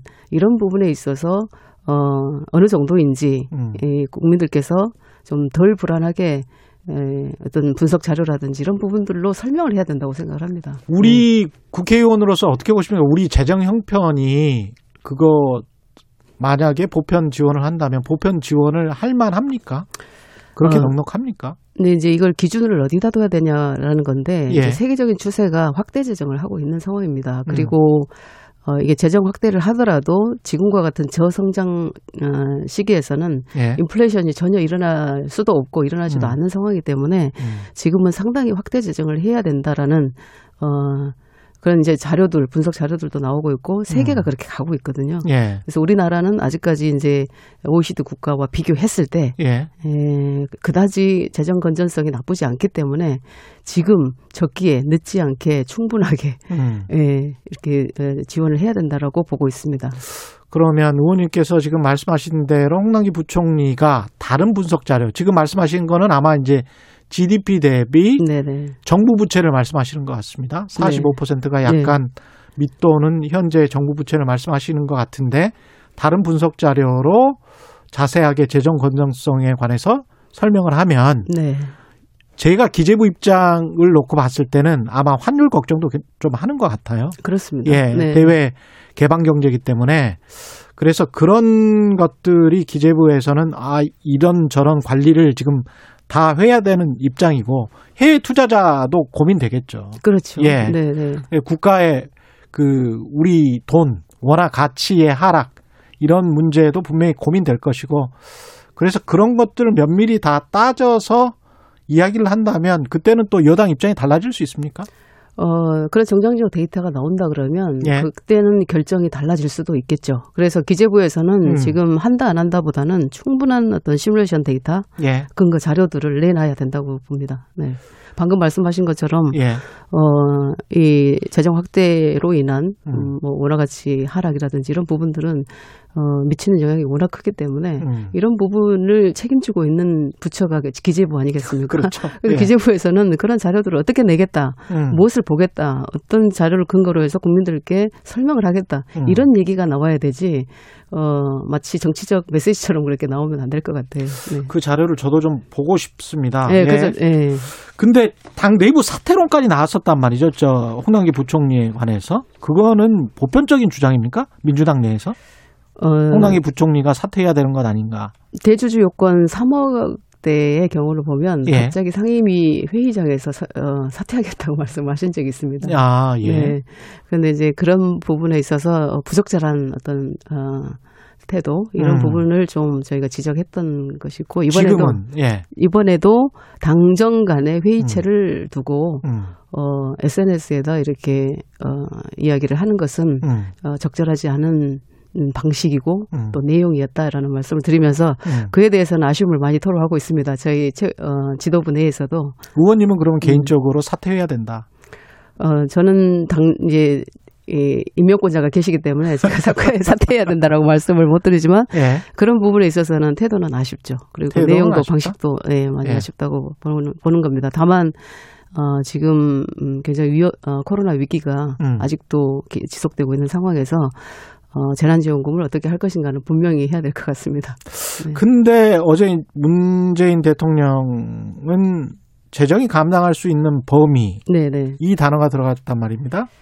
물론 네. 뭐 과감하게라는 단어도 들어갔지만 이 재정이 감당할 수 있는 범위라는 거는 기획재정부 총리에게 부총리에게 힘을 좀 실어준 것 아닌가 그런 분석도 나오고 있습니다. 그 재난지원금 음. 등 정책과 연결해서 그 대통령 워딩 하나 하나에 어떤 이제 과도하게 의미를 부여하는 것은 좀 어, 아니라고 보여지고요. 예. 다만 그 현재 상황에서 말씀드릴 수- 수 있는 것은 어, 여전히 홍 부총리는 문재인 정부의 경제 부총리로 일하고 있다라는 말씀이고요. 예. 그 앞에서도 여러분 말씀드렸다시피 이제 이견이 있을 수 있습니다. 그러니까 치열한 어떤 논쟁이 있을 수 있고 다만 이제 조직 조정하면서 어, 완성도를 높여야 된다 이런 말씀을 드리고 대통령께서도 상당히 어려워하시는 워딩을 어제 또 말씀을 하시더라고요. 예. 지금 말씀하시는 거 쭉 들어보니까 여전히 이제 민주당 입장에서는 보편과 플러스 맞춤형 선별 같이 가겠다 이런 입장이신 거죠? 이제 예. 이건 이제 개인적인 이게 음. 개인적인 의견을 드리자면 그 선별로 2, 3차를 하다 보니까 저도 어, 정말 많은 분들로부터 이야기를 들을 거 아닙니까? 음.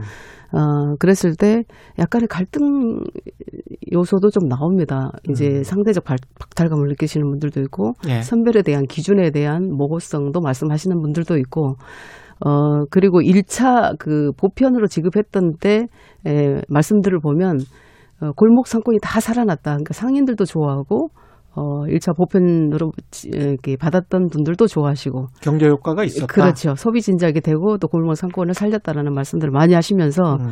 어, 4차를 한다 그러면 어, 보편을 얘기하시는 분들도 참 많습니다. 다만 이제 에, 고소득자나 뭐 이렇게 수입이 줄어들지 않은 분들까지도 우리가 다 해야 되느냐. 예. 근데 꼭 그런 점에서만 볼 것이 아니라 이게 이제 골목 상권 소비 진작을 위해서 어, 한 번은 해야 되지 않나라는 어, 의견을 갖고 있습니다. 지급 시점은 언제나 될까요? 어, 제가 1월 4일 날 말씀드렸던 것처럼 음. 늦지 않게가 이제 3차 재난지원금이 거의 마무리가 되면 바로 예. 진행이 될 수 있도록 다만 이제 방역 상황을 봐야 되기 때문에 지금 음. 이제 200명대로 떨어졌지 않습니까? 예.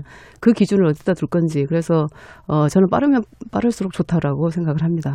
재난지원금과 함께 우리 사회에서 계속 논의가 됐던 게 이제 기본소득제인데 네. 기본소득제와 관련해서는 한쪽에 이재명 경기지사가 있고요. 다른 쪽으로는 또 민주당 내에서 이낙연 대표, 정세균 총리, 여기에 임용석 전 실장까지 이재명 경기지사 한쪽, 이 세 분이 다른 쪽 네. 그런 것 같습니다. 네. 예, 어떻게 보십니까? 음, 이제 이재명 지사는 어, 재정 확대론자에 좀 가깝다고 보여집니다. 예. 그래서 기본소득 기본소득에 대한 말씀을 하고 계시는데 어, 저는 논의는 필요하다. 음, 다만 도입은 조심스럽게 해야 된다라는 말씀을 드립니다. 예, 이제 정책에 대한 논의는 언제나 필요한 것이고요. 이제 예를 들면 그 인류 역사를 보면 어, 여성 참정권 확대와 같이 그 시대에는 어떤 상식으로 볼 수 없는 정책들이 논의되고 다뤄지면서 어, 이 시대의 상식으로 자리를 잡아가거든요. 예, 그래서 언젠가는 기본소득도 어떤 시대의 어, 상식이 될수 어, 있다라는 생각이 들고 또 논의는 적극적으로 장려돼야 되는데 이제 다만 당장 도입을 할 수 있느냐 음, 이건 좀 조심스럽다라는 말씀드립니다. 왜냐하면 기본소득 논의가 그 충분히 숙성되었는지에 대한 의문이 있고요.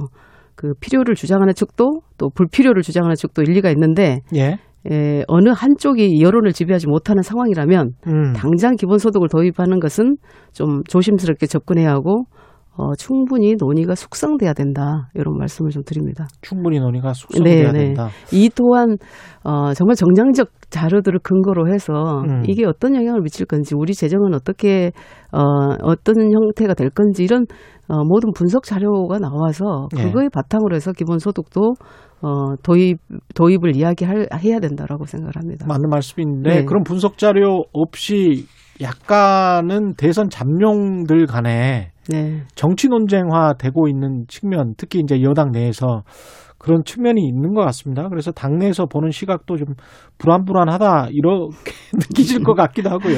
이제 예. 늘 선거는 예, 있는 상황이기 때문에 예. 그런 선거에서 유불리를 안 따진다 그러면 그건 거짓말일 것 같고요. 음, 어, 이제, 에, 주- 주자들, 잠룡 주자라고 일컬어지는 분들의 어떤 음. 의견들은, 어, 그렇게 인식되어질 수는 있죠.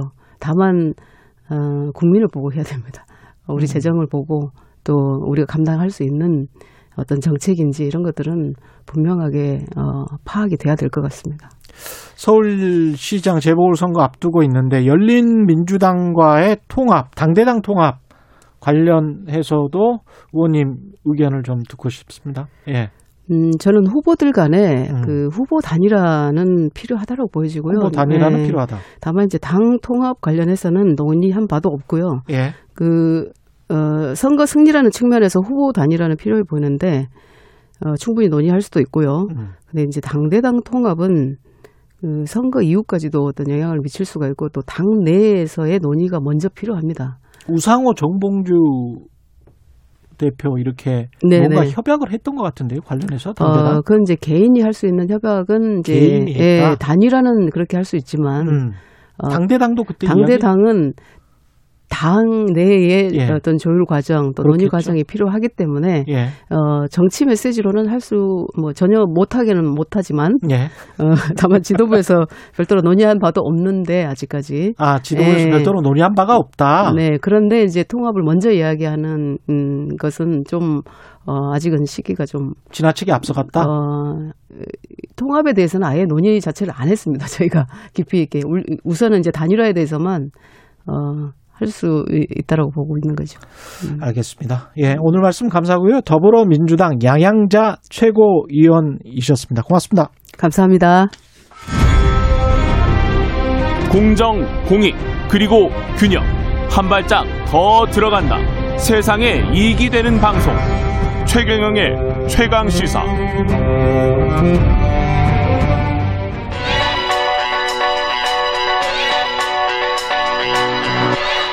최강 시사 김수민의 눈. 네, 김수민의 눈, 김수민 평론가 나와 계십니다. 안녕하십니까? 네, 반갑습니다. 예, 처음 뵙겠습니다. 네, 방송에서 처음 뵙는 것 같습니다. 예. 예. 저는 보셨었나요, 그러면? 지나가다가. 아, 지나가다 적이 있습니다. 뵀군요. 예.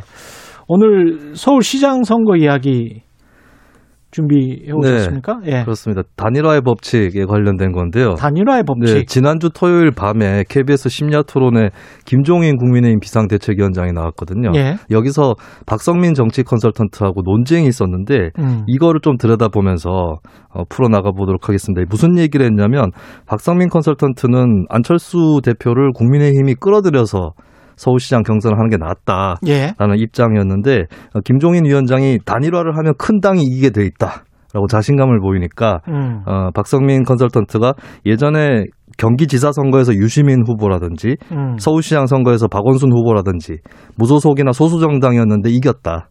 라고 반박을 했거든요. 아. 네, 여기에 대해서 좀 짚어보도록 하겠습니다. 그 김종인 위원장은 단일화하면 큰 당이 이기게 돼 있다라는 이야기는 국민의 힘으로 단일화를 해도 이긴다 이런 말입니까? 그렇죠. 국민의힘이 단일화 승부에서 이기게 돼 있다. 굳이 음. 안철수 대표를 뭐 끌어들일 이유가 없었다. 공동 경선을 안 해도 된다라고 하는 거였죠. 안철수 단일화를 안 해도 된다는 그런 의미군요. 아, 단일화는 하는데 예. 단일화에서 우리가 안철수 대표한테 이긴다. 아, 그런 의미군요. 그렇죠. 네. 예.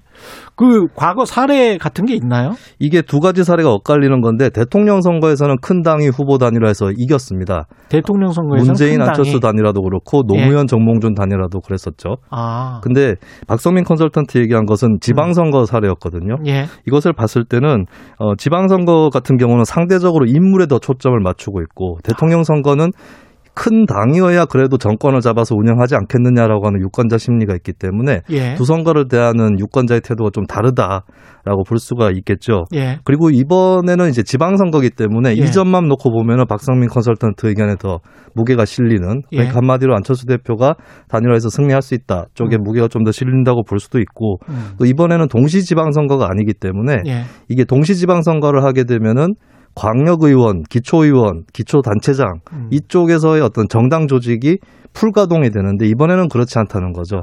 그런 의미에서는 이번 선거는 비교적 뭐 작은 당 후보도 단일화 승부에서 유리할 수 있다 라고 판단을 할 수 있겠습니다. 그 과정에 들어가 있는 게 약간 좀 의문이 드는 게 지방선거라고 말씀하셨는데 박성민 컨설턴트 네. 쪽은 서울이 지방입니까? 그 서울시장 선거에서도 예. 무소속 박원순 후보라든지 음. 어, 예전에 당선은 안 됐지만 무소속 박찬종 후보라든지 예. 2위권 안에 작은 정당이나 무소속 후보가 들어간 전례가 있는 거거든요. 아하. 그래서 대선에 비해서는 작은 하는 그렇게. 보는 겁니까? 네. 아, 서울이 중앙이다 그런 인식이 아니군요. 그래서 지방선거라고 해서 제가 다시 한번 질문을 드려봤고요. 근데 이제 역대 선거 사례에서 나타난 이런 것만을 가지고 누가 맞다 이렇게 말할 수 있나 이런 생각도 듭니다. 지금하고 과거는 또 다른 것이기 때문에 네. 예. 예. 예, 그런 의미에서 한 가지 고려할 부분이 남아 있는 게 이번 시장 선거에서 안철수 대표 포지션이 과거의 박원순 후보나 유시민 후보의 포지션과 같은 것이었나 이거를 따져볼 수 있을 것 같아요. 왜냐하면 유시민 후보나 박원순 후보는 민주당 지지층으로부터 상당한 지지를 얻는 후보였다는 것이죠. 예. 그런 의미에서 단일화 승부에서 유리한 측면이 있었다면은 음. 안철수 후보는 여기하고 좀 다른 포지션입니다. 민주당과 국민의힘 사이에 있는 포지션이기 때문에 예. 이 부분에서는 과거의 유시민 후보나 박원순 후보하고 비교할 수 없는 그런 부분이 있다. 이거는 고려를 해야 되는 것이죠. 중간에 있다는 건 정치적 이념적 스펙트럼을 말씀하시는 겁니까? 네, 그렇습니다. 예. 이게 끼어 있는 후보에게 불리하게 돌아간다라고 하는 법칙이 있을 수 있는데 예. 이게 과거에 2002년 대선의 정몽준 후보나 2012년 대선의 안철수 후보 같은 경우는 어, 단일화에 돌입을 하는 순간 음. 그 단일화하는 정당을 싫어하는 유권자들이 지지층에서 이탈을 하게 돼 있습니다. 예. 그 점이 첫 번째고 두 번째는 막상 단일화에 돌입을 하면 그 상대방인 거대 정당의 지지자들이 이왕에 단일화를 하는 거기 때문에 음. 일단은 거대 정당 그쪽 자기가 지지하는 정당 후보를 밀어보자라고 또 나설 수 있는 거거든요. 예. 그렇게 되면은 이제 그 후보 입장에서는 지지층이 양쪽으로 흩어지게 되고 음. 단일화 승부에서 불리한 처지로 내려앉을 수 있는 것이죠. 구심력 대 원심력의 싸움 뭐 그런 이, 그렇습니다. 이 야기인 것 예, 같기도 그 하고요. 정확하게 표현하신 것 같아요. 예. 그러면 김종인 위원장 말이 맞는 건가요? 그렇게 보면? 결국에는 관건은 예. 단일화를 할 때 거대 정당 쪽의 지지층이 어디로 가느냐 예. 이게 승패를 가른다라고 음. 볼 수가 있겠습니다. 그렇게만 본다면 어 이제 안철수 후보는 더더욱이나 국민의힘 안으로 들어가서 뭐 그쪽 지지층의 표를 얻으려고 노력해야 되는 거 아니냐라는 얘기가 나올 수 있는데요. 음. 근데 또 딜레마가 있는 게 그렇게 들어가 버렸을 경우에 자기 지지층 중에서 국민의힘 쪽을 좋아하지 않는 지지층이 이탈할 가능성 음. 이런 것들이 또 있는 거죠. 그렇죠. 그래서 이 딜레마 속에서 안철수 대표가 그나마 택한 방법이 입당 합당은 하지 않되 공동 경선을 하자 라고 음. 하는 거였는데 김종인 위원장 입장에서는 아니 우리 당 후보도 아닌데 음. 괜히 공동 경선을 했다가 안철수 대표를 띄워줄 수도 있고 음. 그리고 따로 경선을 하면은 안철수 대표 쪽으로 기울어졌던 국민의힘 지지층을 다시 불러들이는 효과도 있을 수 있는 거거든요. 예. 그렇게 봤을 때는 양쪽의 이런 셈법이 다른 상황에서 그나마 내시 균형 비슷하게 예, 그 합의선이 도출된 게 따로 경선을 하되 전체적으로는 범야권 경선으로 묶인다 라고 음. 하는 이것이 결국에는 이제 뭐 최종적으로 양쪽의 이익을 그나마 계속 다 보장해 줄 수 있는 그 안으로 귀결이 된 게 아닌가 그렇게 보여집니다. 이 단일화 문제는 어느 정도 그렇다면 정리가 됐는데 국민의힘 입장에서는 어떤 전략으로 승부에 임하는 게 승리를 가져올 수 있습니까? 합리적이고 지금 국민의힘은 불리한 부분이 양자 가상 대결을 했을 때 양자 가산. 네, 뭐 박영선 대 안철수라든지 박영선 대 나경원 뭐 이런 식으로 했을 경우에 안철수 대표에 비해서는 본선 경쟁력이 좀 처지는 것으로 나왔거든요. 국민의힘 후보들이 그렇습니다. 근데 예. 국민의힘 지지층 입장에서는 어느 쪽이 더 보수적이냐, 혹은 어느 쪽이 더 이념적으로 우리한테 맞느냐 이것보다는 누가 음. 나갔을 때 이길 거냐. 본선 경쟁력. 그렇죠. 그게 예. 더 중요하다면 음. 국민의힘 후보 역시도 양자 가살 가상 대결에서 이길 수 있는 방안을 찾아야 되는 거고 음. 그렇다면 국민의힘 후보로서는 현재로서 지지층 결집보다는 중도 확장 쪽을 꾀하는 것이 전략적으로 합리적이다라고 판단이 됩니다. 그러니까 국민의힘 당원들도 그렇게 생각을 해야 되겠네요. 예. 그렇죠. 그것을 좀 따라줘야지 같이 후보들도 음. 예, 그런 전략을 꾀할 수 있는데 계속 집토끼 전략에 매몰되도록 당원들이 줄다리기를 하게 되면은 음. 중도 확장 전략도 차질이 빚어지겠죠. 그 국민의힘에서 누가 후보가 되느냐도 중요할 것 같습니다. 국민의힘 네. 골수가 되느냐 또는 중도 확장이 좀 되는 사람이 되느냐. 네. 예. 지금 현재 유력 후보는 나경원 전 의원하고 예. 오세훈 전 의원 아니겠습니까? 예. 저, 저는 표현하자면 나경원이 나오면 배구가 되고 예. 오세훈이 나오면 농구가 된다. 예. 그러니까 나경원 전 의원 쪽이 좀 더 고정 지지층 몫이 크기 때문에 음. 그쪽에서 나왔을 경우는 어느 정도 다른 쪽하고 선을 그어 놓고 그 예. 사이에서 승부가 벌어진다면 오세훈 전 대표 전 의원 같은 경우는 좀 음. 어, 비당원 지지층이 많은 편이에요. 예. 그런 의미에서는 다른 후보하고 혼전 양상이 될 수 있다. 예. 예, 그 미니멈으로 비교하면은 나경원 쪽이 우위고 예. 맥시멈적으로 비교하면은 오세훈 쪽이 우위다 이렇게 표현을 하고 싶습니다. 여기까지 듣겠습니다. 시간이 좀 짧네요. 감사합니다. 네, 김수민의 눈이었습니다. 고맙습니다. 예. 제가 말씀드린 건 서울이 중앙이다라는 게 아니고요. 예. 서울시도 기초자치 지방자치단체죠. 예.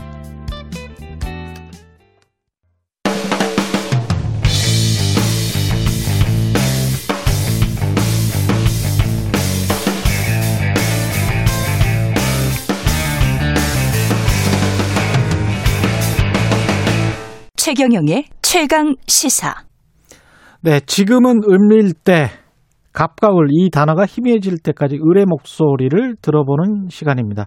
최경련의 최강 시사, 지금은 을밀 때, 오늘은 중간 착취 이야기 해보려고 하는데요. 누군가가 지금까지 내가 받은 돈을, 받을 돈을 수십만 원에서 많게는 백만 원 넘게 떼가고 있다면 어떤 기분이 들까요? A은행에서 보안요원으로 근무 중이신 강지선 씨를 연결해 볼 건데요. 신변 보호 차원에서 가명으로 인터뷰를 진행하겠습니다. 양해 바라고요. 지난 1월 중간 착취의 지옥도 이런 기획 기사를 했던 내놨던 한국일보 마이너리 팀의 도움을 받았습니다. 강지선 선생님 나와 계시죠? 아, 예, 여보세요? 예, 안녕하세요. 아, 예, 반갑습니다. 예. 중간 착취에 대한 이야기를 해보려고 하는데요. 선생님, 언제부터 이 일을, 어떤 일을 하고 계셨는지 간단히 설명을 부탁드립니다.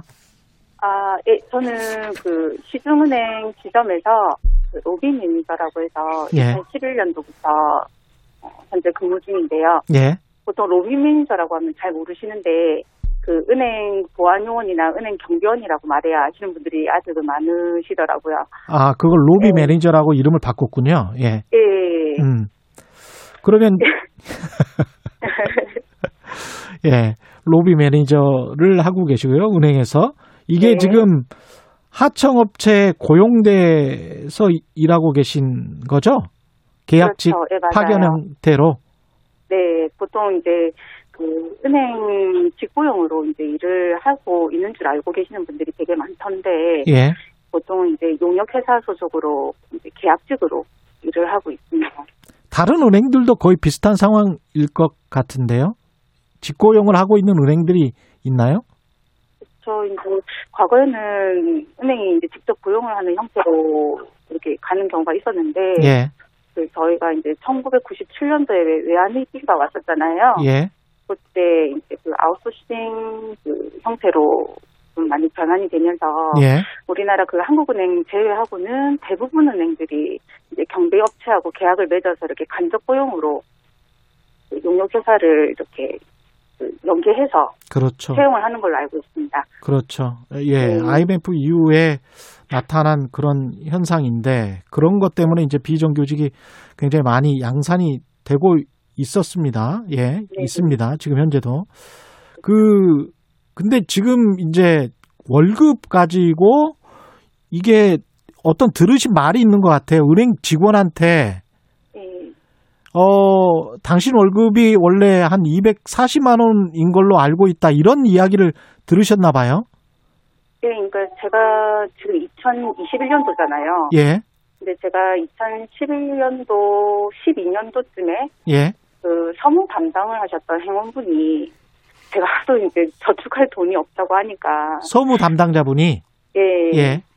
돈이 이만큼 너한테 나가는데 저금을 할 돈이 없다고 하는 이유가 뭐냐 그렇게 말씀하셔서 아니 제가 받는 돈이 100만 원 조금 넘는데요 이렇게 얘기를 했더니 예. 그 은행 지정 경비 항목에는 경비원 급여로 해서 240만 원 넘게 나간다 이렇게 말씀하시더라고요. 240만 원 넘게 나가는데 나한테 지급되는 돈은 130만 원이었다.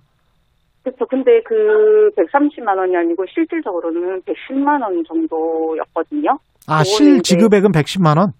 예, 그러니까 110만 원 조금 넘는 금액. 예. 그게 132만 원이 될 수 있었던 게 제가 조금 더 추가로 이렇게 일을 더 하고 시간 외수당을 더 받아서 그 정도 금액이 된 거예요. 그 110만 원이면 혹시 1인 가구십니까? 지금 그때는 어땠고 지금은 어떠십니까? 생활이 이게 가능한가요? 안 되죠. 근데 그 당시에는 예. 일단은 솔직히 말해서 30대 딱 들어서는 나이였는데 뭐 저축 개념이나 이런 게 크진 않아서 생각보다 그다음에 예. 기존에 원래 또 회사에서 또 벌어다 놓은 게 있었기 때문에 음. 그다 이렇게 부족한지는 모르고 살았었는데 지금은 저축을 하고 보험료를 내고 뭐 하다 보면은 남는 게 한 5만 원에서 10만 원 정도 아. 그러면 이제 매달 적자가 되는 거죠. 이게 회사 안 되죠. 회사에 물어봤나요? 이 상황을? 회사라는 게 지금 두 개일 것 같은데 은행하고 그다음에 고용이 돼 있는 것으로 법적으로 돼 있는 하청 업체. 그렇죠. 근데 지금 이제 은행 쪽에는 물어보니까 예. 예전처럼 이제 그 서무 담당하시는 분 전반에서는 이 항목 자체가 이제 없어져서 확인이 안 된다 하더라고요. 아. 예, 그래서 이제 본사 쪽으로 은행 본사 쪽으로 물어봤더니 예. 이거는 이제 용역업체랑 도급 관계 어떤 그 계약 관계가 있기 때문에 음. 그런 부분을 이제 뭐 이렇게 좀 누설을 할 수는 없다. 뭐 이제 그런 금액 부분에 대해서는 말해줄 수 없다 이런 식으로 얘기를 하더라고요. 음. 어, 그리고 이제 용역업체 같은 경우에도 일단 당시에 그 240만 원 들었을 당시에는 그냥 아 용역업체가 끼면 이렇게 많이 떼가는구나 당연히 그렇게 떼가는 거구나라고 생각을 바보같이 해서 음. 물어볼 생각을 못했죠. 지금까지 그 로, 로비 매니저라고 말씀하셨죠? 예. 네, 네, 로비 매니저 일을 하고 계십니까? 은행에서? 네, 지금까지 하고 있습니다. 지금도 여전히 이제 용역업체를 통해서 계약이 된 상황이고요. 그렇죠. 그러면 한 10년 일하시는 겁니까? 지금? 네. 어, 지금 현재 월급은 어, 어느 정도세요? 지금은 이제 192만 원 딱 떨어지는 거는 그 정도 선이고요. 192만 원. 네. 아까 한 130만 원 받다가 192만 원이면 10, 년 동안 얼마 올랐나요? 글쎄요, 진짜 200만 원을 못 넘기는 거죠. 지금 2020년 지난해 최저 시급이 8,590원인데 네. 이거를 제가- 월급으로 계산하면 한 180만 원 나오잖아요. 네. 근데 입사 당시에 예. 저보다 늦게 들어왔던 행원이 음. 그때 당시 신입이었는데 지금은 이제 과장이 되거든요. 예. 네, 과장이 제가 알기로는 5, 6천이 다 넘어가요, 연봉이. 음. 이제 그런 이제 친구들 보면은 이제 어차피 걔네들은 다 시간 뭐 노력을 들여서 수책을 쌓아서 뭐 입사를 했다고 하지만 어떻게 업무를 함에 있어서는 실적 받는 거 외에는 은행 업무를 고객님들 오면 도와주고 하는 거에 대해서는 저희도 모자람 없이 다 도와드리고 하고 있는데 어떤 그런 부분에 대한 보상이나 이런 건 전혀 없는 거죠. 그냥 뭐 오로지 이제 뭐 보너스, 포상 이런 거 전혀 없이 칭찬글을 들어도 일단 무조건 기본 월급. 음. 그 아까 한 100여만 원 정도 되는 거를 용역 업체가 떼가는 거죠. 그러니까 관리비 명목으로 떼가는 거죠. 그렇죠. 제가 그 한국일보에서 얼마 전에 그 말씀하셨듯이 음. 기사를 이렇게 내주신 거를 봤는데 예. 그 댓글에 이제 용역업체에서 그냥 돈은 안 떼간다 뭐 예. 이러면서 항목을 다 붙여놓으신 걸 제가 안 그래도 봤었거든요. 예. 근데 이제 거- 그 중에 이제 관리비라는 항목도 봤어요, 제가. 예. 근데 이 복지나 처우 부분에 대한 이제 어떤 보장되는 용역업체가 몇이나 될까 싶은데 솔직히 무슨 관리를 얼마나 하는지를 모르겠어요. 그러니까 직원 관리는 절대 아닌 것 같고 음. 이제 원청업체 뭐 관리를 하신다는 말인 것 같아요. 저는 예. 제가 봤을 때 예. 그러니까 일단- 자신의 월급의 거의 한 3분의 2 정도 되는 돈을 관리비 명목으로 예. 용역업체가 떼갈 그 정도의 일을 하고 있는 건지 지금 납득이 안 된다 이런 말씀이신 거네요. 그렇죠. 왜냐하면 저희가 예를 들어 음. 은행 직원들 무슨 뭐 실적 챙겨야 될 때 저희도 그 시키거든요. 예. 직원들은. 음, 처음에는 이제 저희는 좋은 마음으로 이렇게 도와주다 보면 어느 순간 저희는 이제 당연히 해야 되는 업무가 되어 있어요. 예. 예, 그러면 이제 그것까지는 좋은데 저희가 같이 이렇게 실적을 다 이뤄놨으면 음. 이제 은행 직원들 은행 자체에서 포상이 나오고 보너스가 다 나오잖아요. 실적이 이제 다 채워졌으니까. 예. 근데 저희 같은 경우는 이제 행원이 고맙다고 커피 한 잔 사주면 이제 그게 끝이고요. 예. 이제 뭐 용역회사에서 뭐 칭찬글이 올라와도 뭐 추천 직원으로 제 이름을 아무리 고객님들이 많이 이렇게 올려주셔도 그런 부분은 이제 용역 직원이다 보니까 무의미한 거죠. 이제 아무 상관이 없는 거죠. 음. 그리고 뭐 저희가 이제 관리를 받는다 하면 이제 명절에 솔직히 대량 구매를 하면 한 만 원 정도 될까 싶은 선물 세트 작은 거 하나 오고 음. 뭐 10년 동안 계속 받는 게 1년 중에 받는 게 통보 문자 같은 거 제외하고는 근로계약서 우편 발송하는 거, 예. 유니폼을 뭐 여름 거 하나, 뭐 등복 하나 보내주는 거, 그다음에 명절 추석 선물 예, 추석이랑 설에 선물 세트 하나씩 보내주는 거, 그 네 개뿐이거든요. 예. 그럼 나머지는 무슨 관리를 어떻게 해준다는 건지 솔직히 좀 물어보고 싶어요. 근데 은행은 왜 이런 용역업체를 계속 쓰면서 사람을 10년 동안 고용을 했다면 뻔한 사람을 고용을 하는 건데 왜 이럴까요? 아무래도 그때 그 당시에는 돈이 많이 드는 부분에 대해서 좀 절감을 위해서 그렇게 했던 방책이었잖아요. 쉽게 해고도 할 수 있고 어, 많은 돈을 줄 필요가 없고 뭐 이런 것 네. 때문입니까? 근데 현재 지금 저희 이런 업종에 계신 분들 생각은 지금 용역을 거치는 것보다는 실질적으로 차라리 그 돈을 더 준다면 우리가 좀더더 분발해서 더 잘할 수 있는 어떤 음. 힘을 낼 텐데 왜 이렇게 용역 업체에 맡겨서 이렇게 좀 우리가 이렇게 도태되게 만드는지 알 수 없다. 좀 실질적인 어떤 이제 더 은행에 이득이, 이득이 되는 방법을 좀 찾아줬으면 좋겠다 이런 식으로 얘기를 하는데도 은행도 이득이 되고 없죠. 거기에서 일하는 노동자도 이득이 되는 그런 방법이 분명히 있을 텐데 왜 용역업체 만 이득을 많이 가져가는 구조인 것 같아 보인다 이런 말씀이시네요. 그렇죠. 예. 어차피 은행은 도급비로 돈을 던져주면 저희는 신경 안 써도 되는 거니까 은행도 편한 거고 본사 네. 쪽은. 그다음에 용역은 어차피 계약을 물고 나머지를 가져가니까 걔네들도 일단 이익이 생기니까 좋은 거고 음. 일단은 피해 같은 경우에는 저희도 피해를 보지만 저희 같은 경우에도 솔직히 사람이다 보니까 돈은 얼마 안 되는데 계속 일을 같은 일을 계속 행원과 같은 일을 시키면 기분 나쁘거든요. 그렇죠. 예, 예. 같이 일했는데 저희는 뭔가 아무것도 부상이 없다는 것 자체가 예. 그러면은 그게 나중에는 고스란히 또 고객님들한테 또 다 피해가 가요 어쩔 수 없이 음. 예, 그 지금 사회자분도 은행 오시면은 물어보시는 데가 처음에 딱 들어와서 물어보시는 데가 저희 같은 사람들일 그렇죠, 거예요. 그렇죠. 예. 예, 예. 기계가 고장이 나도 저희한테 물어보고 당연히 뭐 어디 가야. 되는지, 예, 뭐 해도 앉아서 저기 앉아서 손님 응대하고 있는 사람보다 저희들한테 물어보시는 경우가 더 많거든요. 예. 네. 근데 그런 부분에 대한 어떤 일한 데에 대한 응당 보상 같은 게 전혀 안 되니까 솔직히 조금 그렇죠.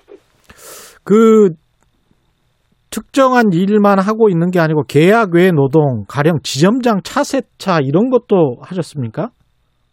아, 예, 제가 그, 그, 한국일보 쪽에 아마 기사가 한번 났던 게 있었는데, 예. 그게, 어, 이제 2, 3년 주기로 이제 은행 직원들을 보통 이제 발령을 받아서 옮기거든요. 예.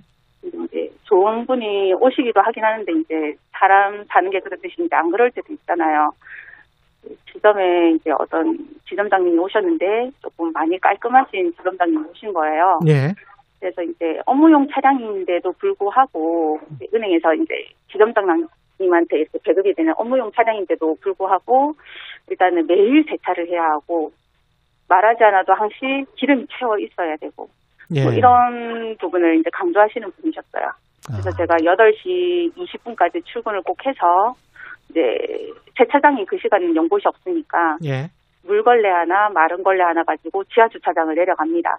음. 그리고 이제 지하 주차장은 여름에는 찜통이고 겨울에는 좀 시베리아예요. 이렇게 그 주차장은. 예. 근데 9시까지는 일단은 무조건 은행 오픈은 해야 되니까 50분까지는 제가 30분간은 무조건 이제 걸레질해서 깨끗하게 닦아놔야 되니까 음. 예, 여름에는 이제 아침부터 땀을 엄청 흘려야 돼요. 그래서 이제 속옷을 일부러 또 여벌 속옷을 더 가지고 다녔 을 정도였고 예.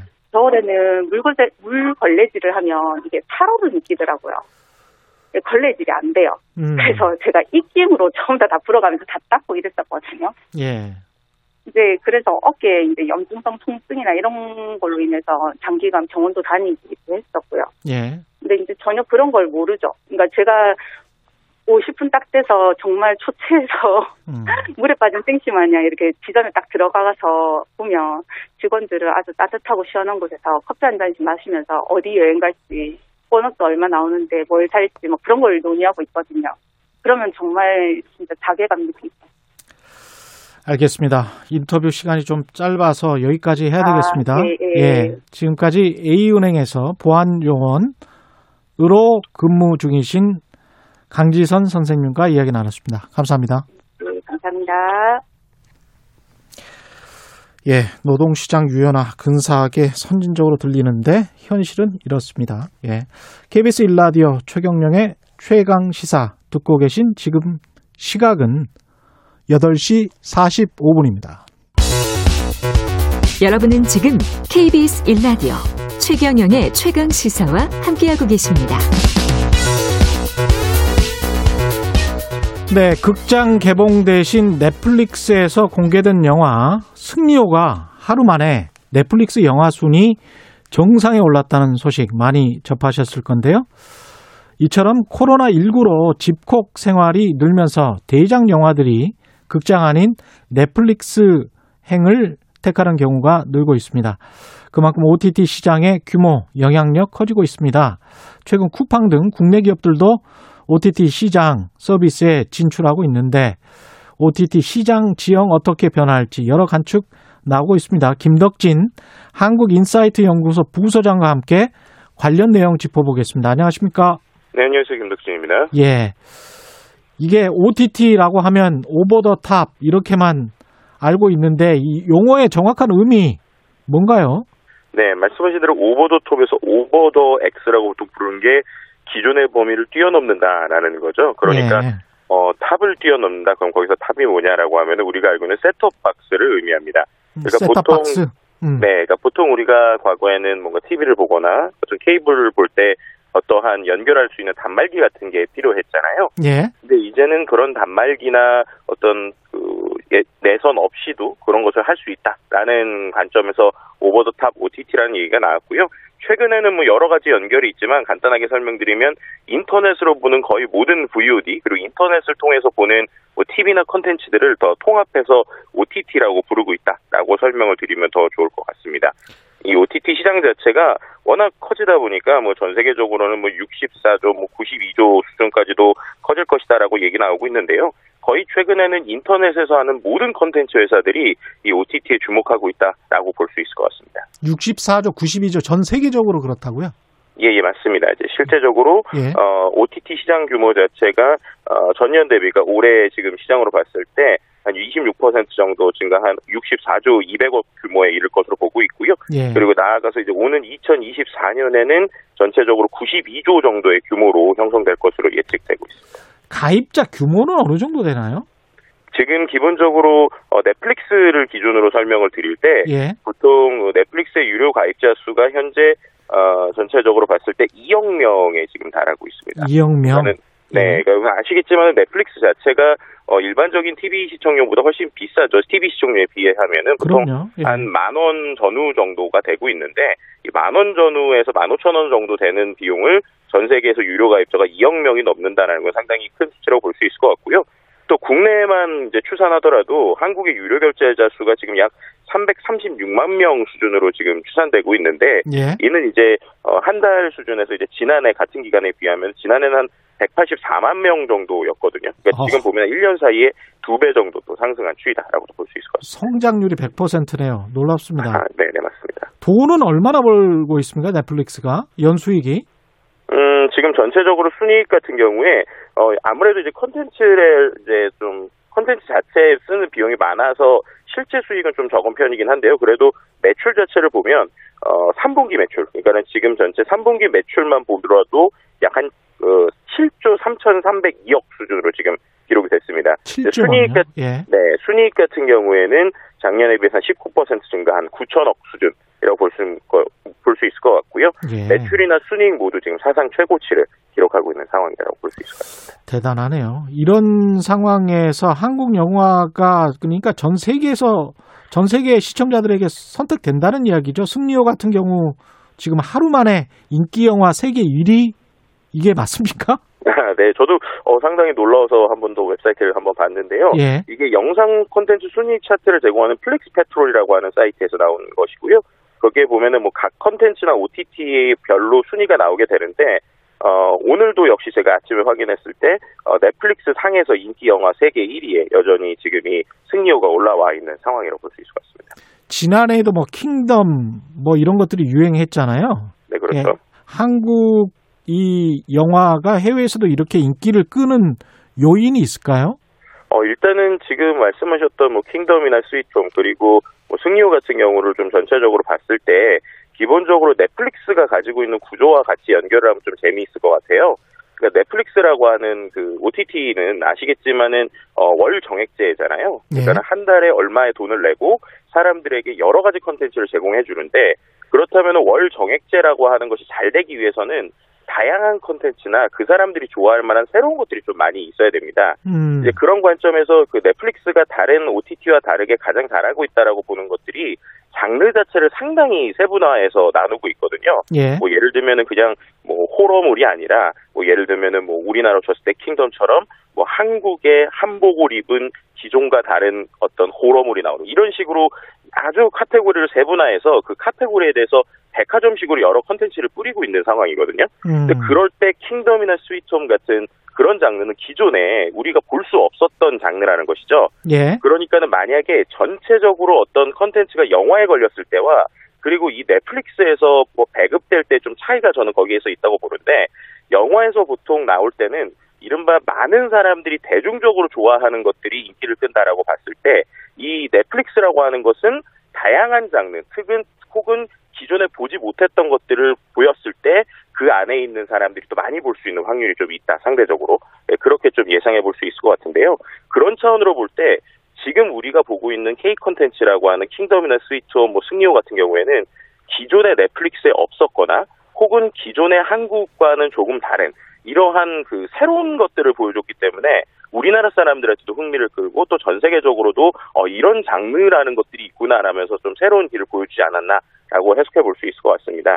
또 이제 승리호 같은 경우에는 어, 떻게 보면 또 이번에 넷플릭스에서도 프로모션으로 영화를 밀고 있는데요. 예. 오리지널 컨텐츠 말고 이런 영화 자체를 또 밀 때는 어, 넷플릭스가 또 정, 정책적으로 다른 영화를 같이 개봉하는 것이 아니라 이러한 자신들의 독점 컨텐츠를 전, 전 세계적으로 하나를 좀 독점적으로 올리는 경향이 있거든요. 아. 네, 그런 면에서 볼 때 또 이 승리호가 지금 넷플릭스에서 전체적으로 전 세계 사람들에게 알려주고 있는 그러니까는 어 컨텐츠가 어떤 이런 OTT에게 선택이 되게 되면 반대로 그 글로벌 OTT에서 우리나라 컨텐츠를 또 알리는 데도 힘을 쓰는 뭐 이러한 모습들이 같이 시너지가 났다라고도 볼 수 있을 것 같습니다. 그게 마치 인터넷 포털에서 상단에 기사가 뜨면 그게 클릭 수가 많아지는 것하고 비슷하네요. 어, 네, 비슷한 비유라고 볼 수 있을 것 같습니다. 네, 네. 그러면 승리호 같은 경우는 이번에 넷플릭스 공개로 제작 비를 훨씬 뛰어넘는 어떤 수익을 얻었습니까? 얻을 것 같습니까? 그러니까 이 넷플릭스 이제 계약이라고 하는 것이 이제 말씀하신 그런 것들에서 이게 좋냐 나쁘냐라는 거는 뭐 여러 가지 이야기가 있는데요. 일단은 결론적으로 말씀드리면 보통 넷플릭스랑 계약을 하게 되면 손해는 보진 않습니다. 예. 뭐 예를 들면 지금 같은 경우에도 이 승리호 같은 경우가 이미 독점 공개를 확정 지으면서 계약 조건을 한 310억 원 정도로 지금 계약을 했다 뭐 이런 기사들이 나오고 있는데요. 이게 한 제작비에다가 한 마진을 15%에서 20% 정도 수익을 내는 수준으로 계약이 됐다고 보시면 됩니다. 그러니까는 말씀하신 대로 손해는 보지 않았고 음. 실제 컨텐츠 자체를 만드는 거에서 한 15%에서 20% 정도 수익이 났다 수준인데요.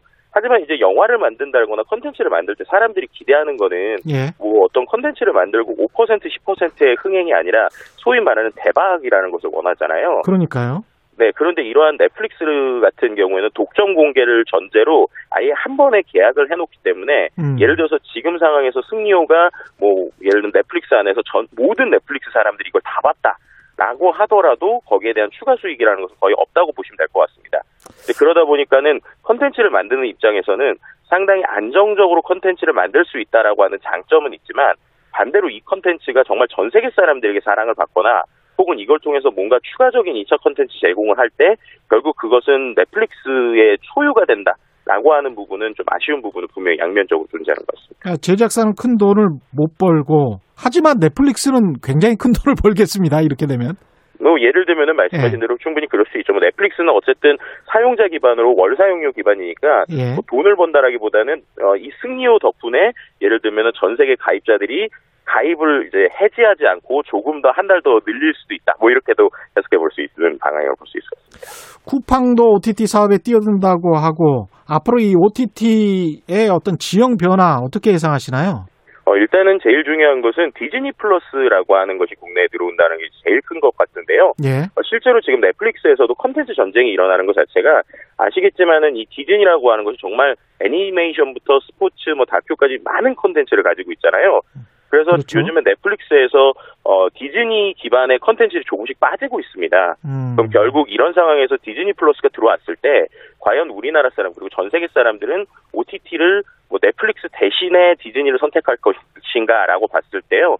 실제로 지금 세계적으로 일어나는 현상은 어, 넷플릭스 대신에 OTT를 어, 디즈니 플러스를 사는 것이 아니라 넷플릭스와 디즈니 플러스를 동시에 그러니까 한마디로 만 원, 이만 원을 더 내는 정도로 지금 움직이고 있거든요. 예. 그래서 과연 우리나라에서도 디즈니 플러스가 들어왔을 때 과연 사람들은 넷플릭스와 디즈니 플러스를 같이 어, 구독할 것인가 아니면은 넷플릭스를 제외하고 디즈니 플러스를 구독할 것인가에 따라서 우리나라의 전체적인 OTT 시장의 규모가 좀 커지거나 중심이 변할 것으로 보이고요.